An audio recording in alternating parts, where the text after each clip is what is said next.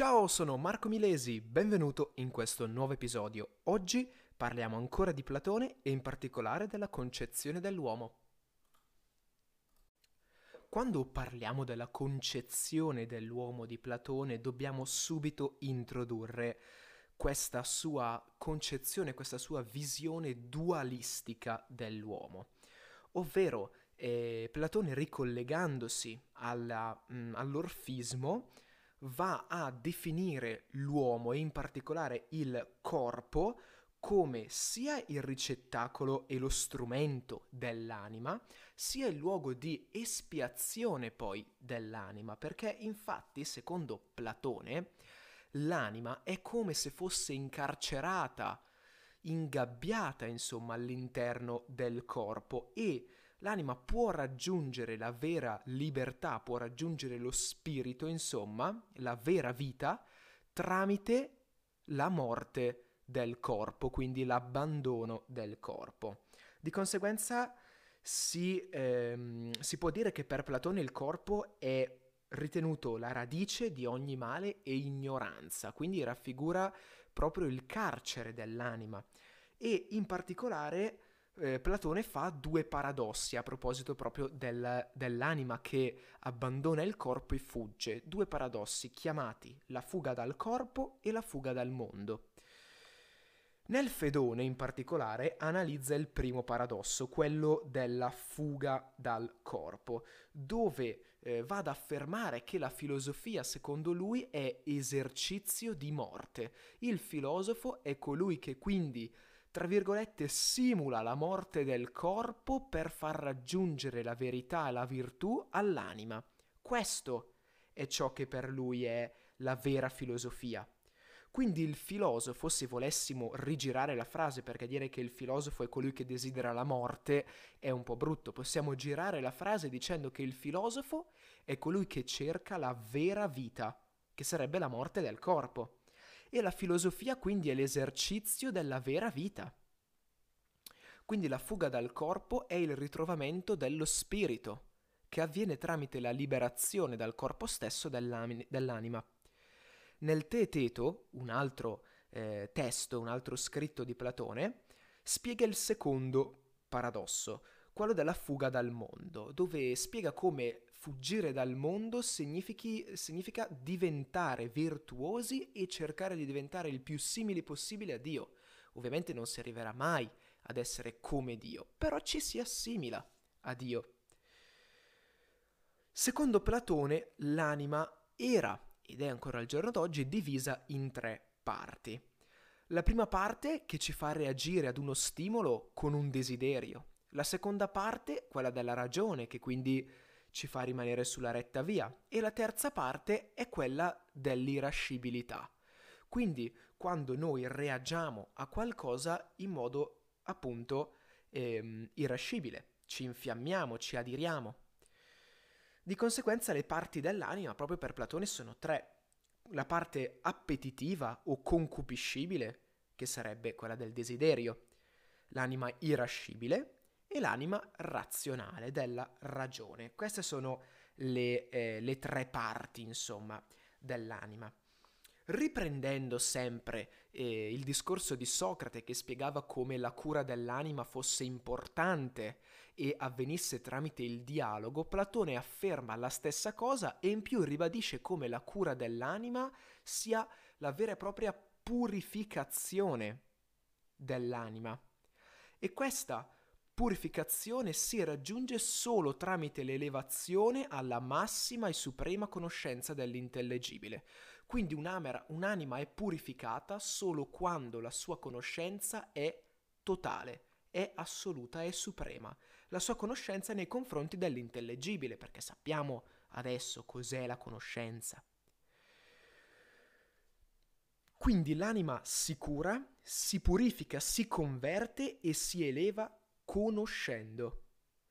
E questa è la virtù dell'anima. Un'altra caratteristica importante dell'anima è l'immortalità. Partiamo sempre da Socrate. Socrate non si era posto il problema di definire l'immortalità o meno dell'anima. Al contrario, Platone vede nell'immortalità dell'anima un punto chiave, una caratteristica chiave.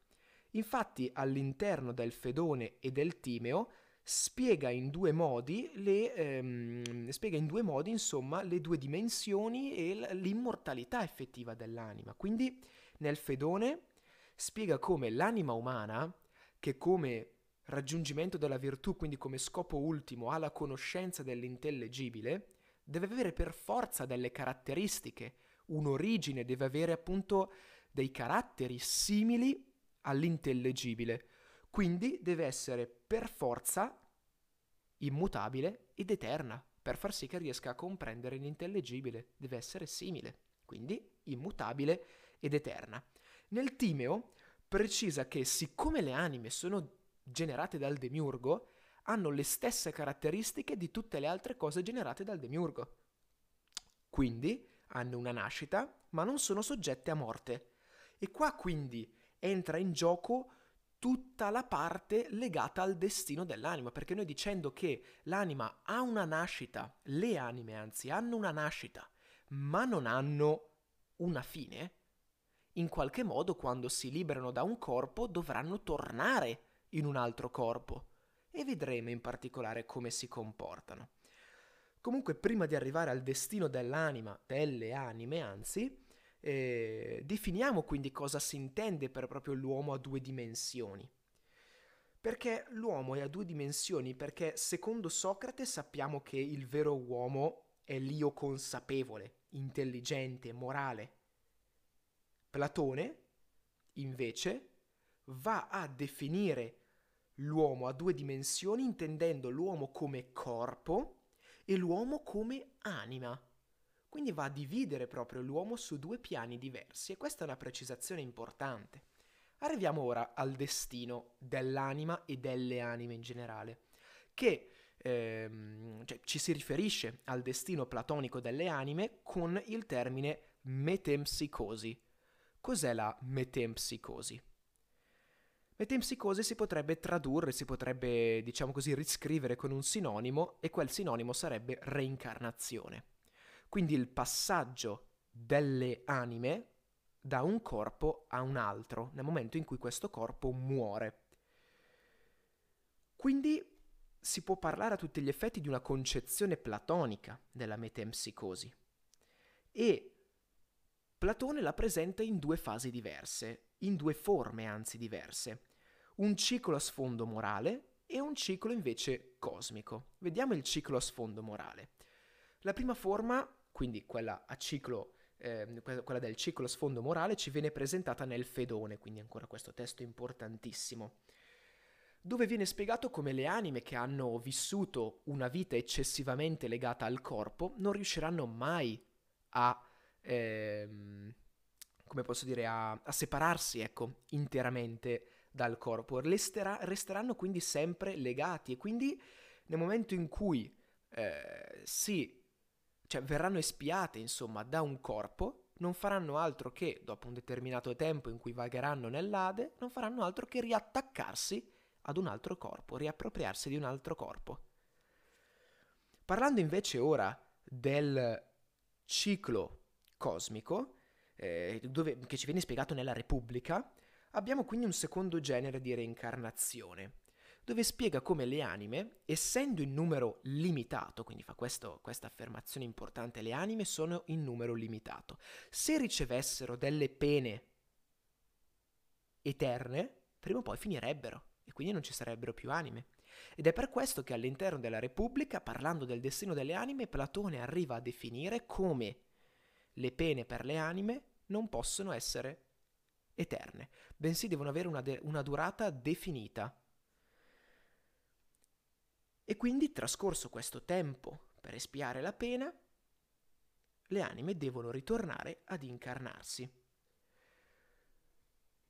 Questo, ehm, questi, questi, cicli, questo, questa reincarnazione, metempsicosi insomma delle anime, viene spiegata bene all'interno dei due miti, quello di Er e quello del carro alato, che sono le ultime due cose che vediamo eh, in questo episodio, più una piccola conclusione. Partiamo quindi dal celebre mito di R, in cui, cioè, che è raccontato ancora nella Repubblica, abbiamo il nostro Platone che narra eh, il ritorno delle anime sulla, sulla Terra e eh, terminato questo loro viaggio si radunano su una pianura dove, ve- dove viene determinato il loro destino. E a questo punto Platone spiega come il destino delle anime non venga imposto, bensì viene lasciata libera scelta alle anime. E quindi questo è una, una cosa importante perché questi che sono i paradigmi delle vite, quindi i destini delle anime, non sono imposti, sono soltanto proposti alle anime. E a questo punto emerge il fatto che l'uomo, come ben sappiamo, non è libero di scegliere se vivere o non vivere, però è libero di scegliere come vivere sotto un punto di vista morale. Quindi vivere secondo la virtù o secondo il vizio. E questo è importante, è importantissimo, perché secondo Platone la scelta dipende dalla conoscenza, come abbiamo già detto. E se volessimo cambiare un po' le parole, potremmo dire che deriva questa scelta dipende dalla scienza della vita buona e di quella cattiva, cioè dalla filosofia che per Platone diventa la forza che ti salva. Questo è importantissimo. Vediamo ora il secondo mito, quello del carro alato dell'anima.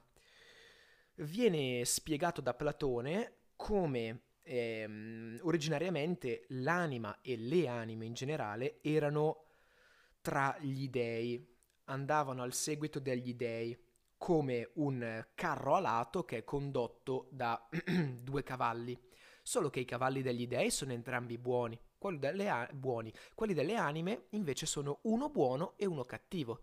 Di conseguenza talvolta, anzi più che talvolta sempre la guida di questo carro è molto difficile perché il eh, cavallo cattivo, malvagio, tenderà sempre a, eh, a puntare verso la terra, verso il basso quindi.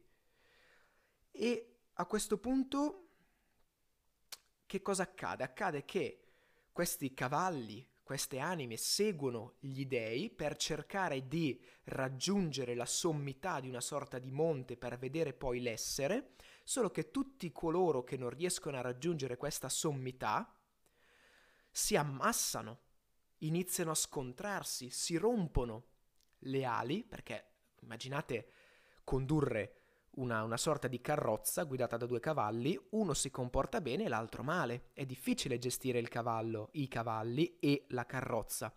E quindi talvolta si creano degli ingorghi, si ammassano, si scontrano, si spezzano le ali e le anime cadono. Cadono sulla terra, dove si reincarnano all'interno dei corpi. Questo è, eh, questa è tutta la metempsicosi, secondo Platone. Quindi si può riassumere dicendo che l'uomo è sulla terra come di passaggio e la vita terrena è come una prova. La vera vita è nell'aldilà, nell'Ade, che significa l'invisibile. Pensate, e generalmente da tutti i miti escatologici traspare sempre l'idea del significato liberatorio dei dolori e delle sofferenze umane. Come vi ho detto prima, la vita terrena è come una prova per le anime. E quindi emerge ancora una volta come c'è l'idea costante della forza salvifica della ragione e della filosofia che salva per sempre. Questo è quanto per quanto riguarda la parte legata all'immortalità dell'anima, al destino delle anime, la concezione insomma dell'uomo. Nella prossima puntata parleremo della politica e della morale di Platone, dopodiché accenneremo qualcosina in un altro episodio ehm, sul mito della caverna, dopodiché avremo finito questa serie di episodi dedicata a Platone.